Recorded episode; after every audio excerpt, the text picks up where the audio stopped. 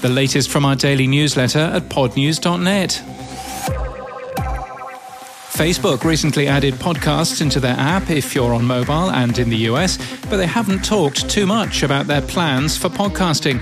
1.8 billion users visit Facebook every day, so anything they do to increase podcasting could be very welcome.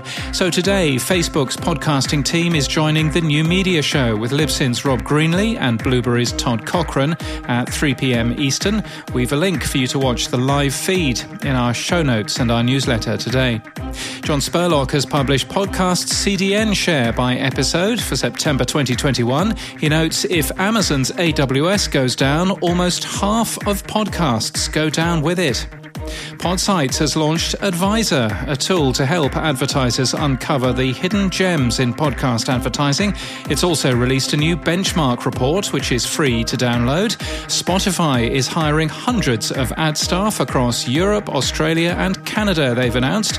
That'll include support staff as well as ad sales, we're told by a spokesperson.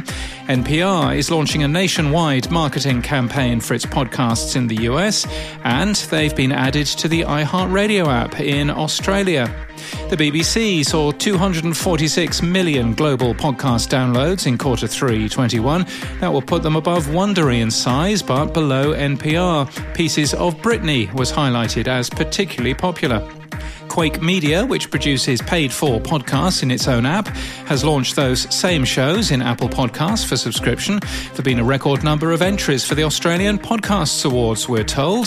Bandrew Scott has reviewed the 512 audio Skylight mic. He says it's not for you if you have a really nasally voice.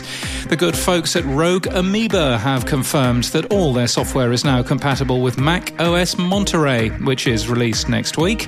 And writing for Podnews, Matthew Stevens Stevens wonders Is YouTube the answer to Google's podcast woes? In People News, Julie Shapiro has been made VP of Editorial for PRX and Radiotopia. Audrey Mardavich has been made Senior Creator of Content for Radiotopia. Both roles are newly created, and Amit Shetty has left the IAB Tech Lab. He'll join Pixalate, an ad fraud detection platform. Mike Midden left the IAB in June.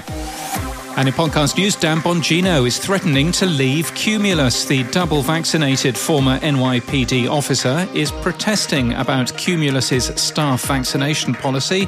He's not a staff member himself, though. Com is a new podcast telling the story of the people of the web, hosted by Katie Puckrick. The first season looks into Wikipedia, the fifth most visited website in the world. Dreams, a UK bed retailer, has a new children's bedtime story made for it by two companies based in Manchester, in England. Log and the Unicorn is in the Bedtime Stories from Dreams podcast feed, with more to come. Crime Beat returns for season four, presented by Nancy Hixt. It's been adapted for TV and takes audiences inside some of the high profile cases she's worked on that have impacted both sides of the US Canadian border. It's produced by Curiouscast. Les Dames d'Escoffier New York has launched a podcast featuring women in the food and beverage industry called Living the Dream. It's hosted by Penny Stankiewicz and distributed by Launchpad One and Stuff the British Stole is back for a second season, hosted by journalist Mark Fennell. The show reveals the not so polite histories behind looted and dubiously acquired artifacts, it says here. It's a collaboration between ABC Studios in Australia and CBC Podcasts in Canada, both countries with the Queen on their money, which we hope they haven't forgotten. And that's the latest from our newsletter. For all the links, we're at podnews.net.